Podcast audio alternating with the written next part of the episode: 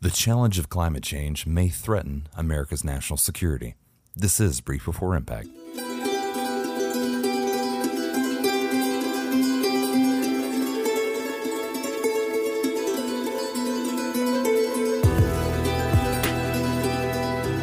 And welcome, everyone. I am Matt Parker. Uh, if I'm being honest, you know, when I hear the talking heads on the TV just debate climate change, you know, if it's real or not, or how humans are poisoning the planet, I, I honestly start tuning out. At, at this point, if someone challenges the causes of climate change and says perhaps that it's not humanity's fault, the person's quickly labeled just as a science denier. You know, it becomes like a moral argument. Know, right out of the gate here, I'll give you my thoughts on what climate change is and how it will be fixed, and then we can really dig into the, the purpose of today's episode. So, first, do I think humans can affect the climate?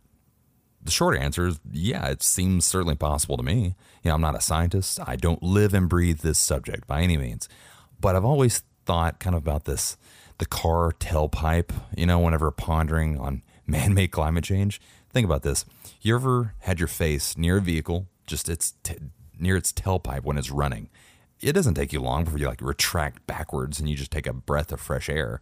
Now multiply that sensation just by millions of vehicles around the world. And to me, it seems within the realm of possibility that mankind could affect our planet with the production of fossil fuels. And if that's the case, well, the second question is well, how will climate change be solved? Now, my opinion is that there's going to be some super brilliant engineer kind of person. It's going to create that one product or that one tool, and it's going to be able to revolutionize energy production and energy storage. The, energy, the engineer is going to use some capital from investors. They're going to create this awesome company and make an absolute fortune selling their product. That's how, honestly how I think it's going to be solved. So, since this episode is not a debate on what causes the climate to change, but rather an observation of what security challenges arise from the effects of climate change. You know, for example, you know what causes a drought in rural African country. You know, it, it, it's not the issue that we're going to discuss, but rather what does that drought cause besides no rain, besides poor crop yield? You know, what do the farmers dependent on those crops do to ensure that they can pay the bills? What happens to unemployed youth with no communal institutions and their parents kick them out because they can't afford them to live with them anymore? You know, where does that person seek refuge and answers? How do extremist organizations fill a void in this scenario? So all those kind of questions and many others, we're going to get teased out, you know, during this episode where we will find that there are some common threads between them. And more importantly, I think as Americans, if we can just foresee potential security issues that climate change is going to cause and is causing, then perhaps we can protect our interests as Americans, both domestically and abroad, just with effective policy. Before we get into it, stick with me for a quick ad break and then we're going to get to work.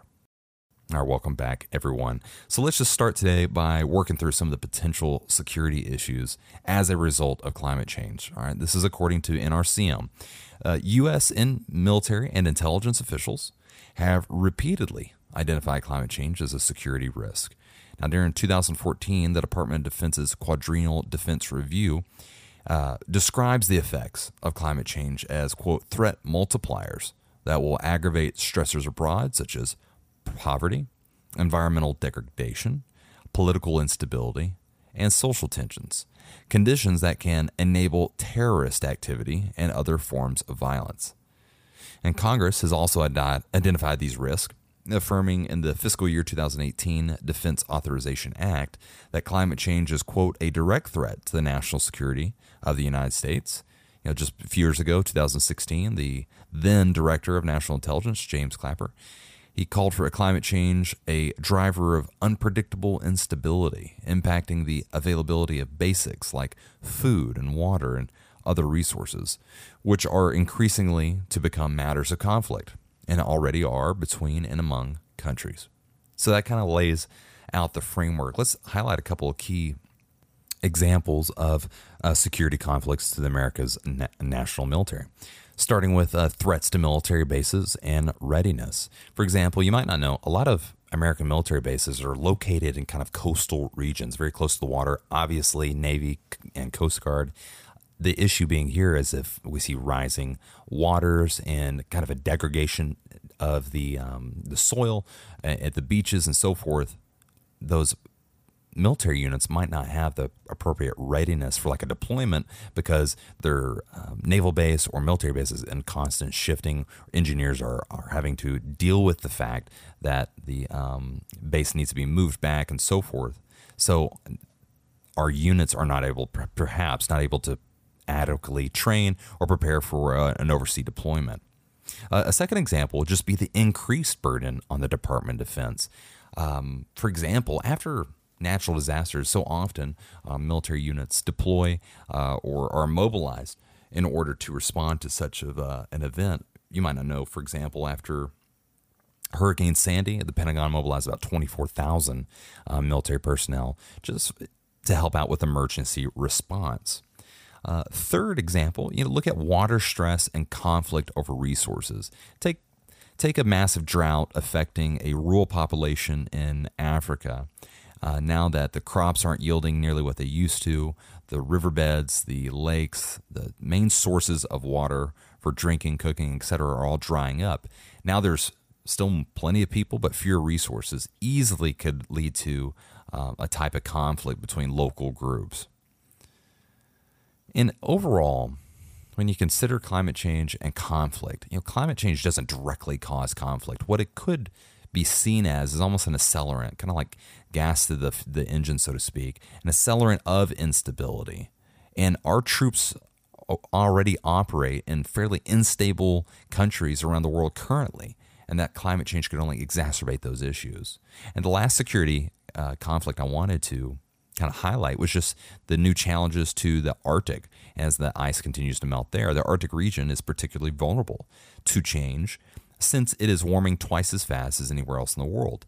The rapidly melting sea ice, it's creating these access for new trade routes and previously inaccessible resources. Now that could potentially or potentially alter the current geopolitical relationships. Now, for example, the five Arctic nations, United States, Canada, Denmark, Norway, and Russia, they're all going to have to navigate this challenge of increased Arctic access and potential competition for those natural resources inevitably, when you have uh, military powers, naval powers especially, operating in very close proximity, issues can come up. We've seen this in South China Sea with accidental hits, uh, like coll- collisions between both um, U.S. or China ships or other ships, for example. We've seen this between Iranian Navy and American Navy and the Persian Gulf. So this is certainly a real issue. The last comment I did want to change and move into was just how climate change and terrorism are actually linked. Now, you've heard me talk about in previous episodes uh, kind of what terrorism could potentially look like in the future moving forward. Now, Admiral Joseph Lopez, who's a retired Commander Chief U.S. Naval Forces in Europe, as well as Allied forces in Southern Europe, he highlights and articulates how climate change could be an underlying catalyst to terrorism spreading. And he writes, Climate change will provide the conditions that will extend the war on terror. You have very real changes in natural systems that are most likely to happen in regions of the world that are already fertile for fertile ground for extremism. Droughts, violent weather, ruined agricultural lands, those are the kinds of stresses we'll see more under climate change. To those changes in nature will lead to changes in society. So, more poverty, more forced migrations, higher unemployment, all those conditions are ripe for extremists and terrorists. So, when we assess just the security concerns caused by climate change, in my view, our government would be able to quickly shift national security priorities and military deployments to adjust to the realities on the ground. What might be more difficult is the forecasting the geopolitical outcomes of countries who depend substantially on fossil fuels for their country's GDP.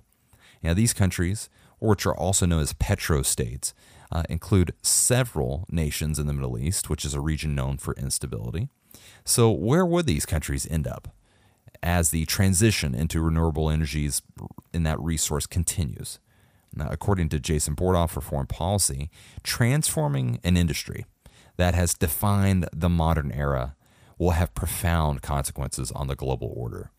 You know, China will rise and petrostates will fail, or so says conventional wisdom. In reality, the geopolitical fallout of clean energy transition will be far more subtle, complex, and actually counterintuitive. You know, first take China. Now, The Economist predicts powerful electrostates to take place of today's petrostates, with China benefiting the most by dominating rapidly growing markets for clean energy products. Yet, even China dominates the production of solar panels, electric car batteries, and other technologies. It will not derive the same measure of geopolitical influence that Saudi Arabia or other Middle Eastern countries have by dominating oil supply. The geopolitical leverage of the two is very different. You know, China might have power over a new market for clean energy equipment by producing it the most cheaply. But if China curbs solar panel exports for geopolitical reasons, the lights would not go out. Restricting battery shipments may lead to higher prices and delays for new electric cars, but would have no impact on the people's ability to get around in their vehicles today.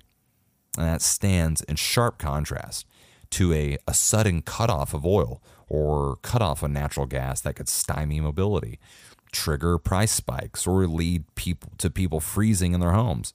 You know, if, if you look at, for example, Russia stopped gas deliveries to some southeastern European countries in the depth of the winter in 2006 and then again in 2009.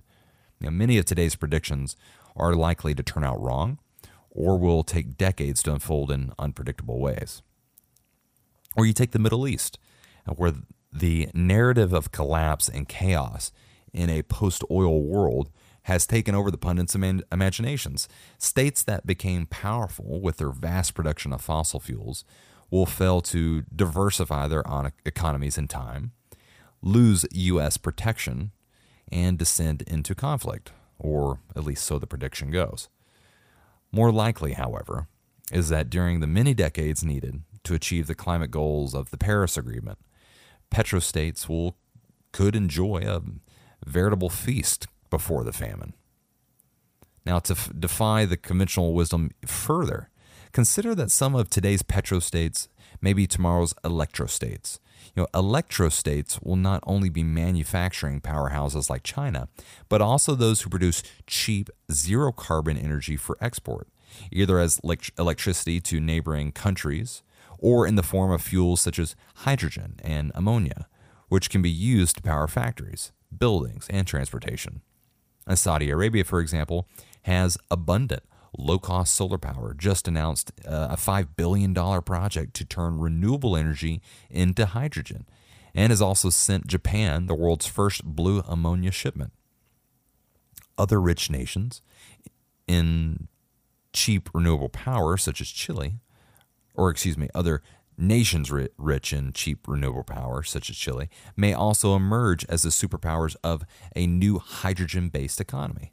And finally, take Russia, you know, another powerful petrostate, widely expected to be a loser of the energy transition.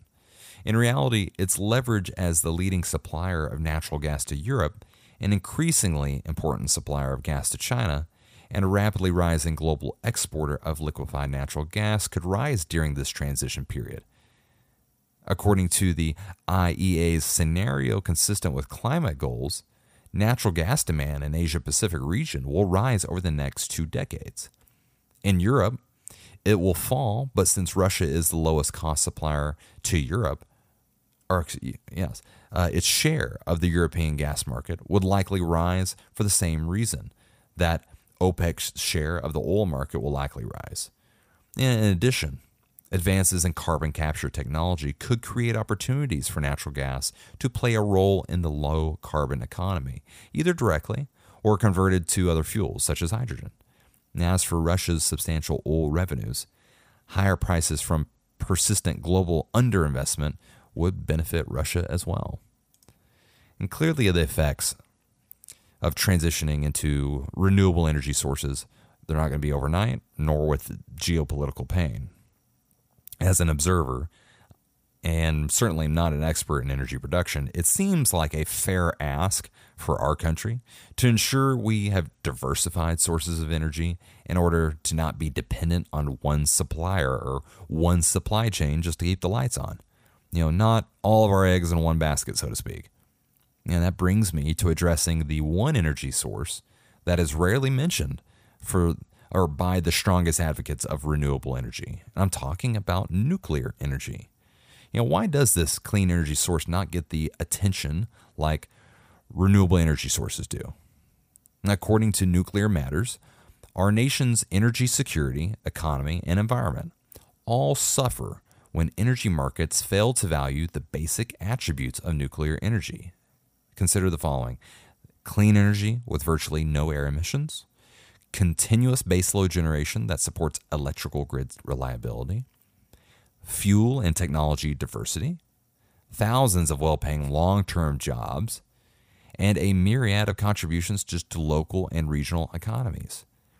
But artificial market forces and political pressure are forcing the closure of high performing nuclear plants that should continue running for decades. The new arbitrary structure of wholesale electricity markets results in the artificially low electricity and capacity prices. Cheap and constant electricity provided by nuclear is kept devalued in this present market. You know, so why isn't preserving nuclear power at the top of everyone's list? Because nuclear energy has no constituency. There's no West Virginia like there is for coal, no Texas like there is for oil, no Pennsylvania like there is for natural gas, no national environmental movement like there is for wind and solar. Nuclear has always been a national asset, and now it's suffering from the hostile regional forces and a fractured nation. Honestly, though, it would be unfair to not point out the criticisms of nuclear energy. According to the Spectator, the use of nuclear energy for electricity generation, it's a political minefield at every level. Beyond just technological problems, it is politics that is the biggest obstacle to the more widespread adoption of nuclear energy. At the national level, the main problems are related to the enormous cost of building nuclear plants. The cost of building a nuclear power plant are enormous, and governments must become involved to realize that construction. And that can be done in various ways, but at the end of the day, substantive investment from the public coffer is required. And that requires a broader societal agreement that such an investment is worth the while. Before we get into our courses of actions and we close out for the day, I just want to play you a short clip from Ian Bremmer, the founder of the Eurasia Group. It's a political risk consultancy. Bremmer is articulating the challenge of global action towards climate change and why the situation will get worse before it gets better. Take a quick listen. If you will. Right? It, it is very hard to harness collective action, and yet the science is very clear. Right. In other words, 30, 40 years ago, you go and talk to climatologists, there was not a lot of uncertainty that climate change was happening. There were, there were yeah. uncertainty on details, on speed, but everyone recognized that if we don't address this, a lot of people are going to die. Like it's going to be a very suboptimal outcome for the world. And yet, because of the collective action problem that you just talked about, yeah. here we are. Here we are. And and look at insurance companies and look at Bangladesh and look yeah. at the Maldives and all of these things that were utterly predictable. You didn't need a crystal ball. We are now experiencing that geopolitically. The major problem is that geopolitics, we're not talking about 30 years like climate change, more like 30 months, mm-hmm. right? Like this isn't going to last 30 years right? Wheels right. are going to come off before then. And it is really obvious that we've got a collective action problem. We can't respond to it effectively. We won't respond to it effectively. So it's going to get worse before we start to really address the issue. So I think Bremmer articulates that challenge very well, which moves us right to our most likeliest, most dangerous courses of action. In my assessment, for the United States, the most likeliest course of action it will take regarding the climate change issue to national security is that the national security consequences of climate change should be fully integrated and will be fully integrated into a national security and national defense strategy. Uh, the U.S. will commit to global partnerships that help less developed nations build the capacity and resiliency to better manage climate impacts. We've certainly seen this ball be swapped back and forth between both Republican and Democratic um, White Houses. But overall, as a country, we have filled these gaps both on incorporating climate change into our national defense strategies as well as uh, partnering with less wealthy countries around the world to uh, build that capacity and resiliency to climate impacts. And for our most dangerous course of action, in my assessment, the most dangerous thing the United States could do with fighting climate change and its issues on national security would be to commit to an international agreement in which other actors are not held to account and their actions against the climate change issue. Now, we've seen the challenges with the Paris Agreement, certainly, and I, it would be concerning if the United States amplified its effort in these types of agreements with no true um, accountability mechanism. And also, very dangerous if the United States transformed America's energy infrastructure by tyrannical regulations, just compared to free market forces creating innovative services, just disregarding obvious energy solutions like nuclear in favor of solely just less just less dependable renewable energy sources. Again, to wrap this up for this evening, I'm not advocating for only one path forward when it comes to mitigating the challenges of climate change and you know, ensuring America's national security, or even that transition into uh, other renewable energy sources. However, I think the best path forward would be a, a balanced and prudent approach, uh, managing expectations of both those who are strongest advocating for renewable energy sources and those who don't want to touch it at all. I feel like the arguments and the discussion about climate change tends to be in two camps. Uh, one is over blowing the issue, and the other one is completely denying it kind of is happening. I honestly find the truth to be kind of probably right there in the middle. So I believe that for America's effective policy to be put into place, to ensure that our national security is um, dealing with this issue and overall incorporating climate change into our national strategies, um, not overcommitting to some international agreement where other actors are not held to account, and certainly making that transition in more diversified energy um, sources for the United States is going to be a, certainly a priority for us moving forward. Thanks for tuning in today. Uh, you can always reach out to me on Instagram at Brief Before Impact. I always appreciate y'all listening into every week and all these episodes I put together. Certainly enjoy it. And as always, I hope you're picking up what I'm putting down. I am Matt Parker. This is Brief Before Impact.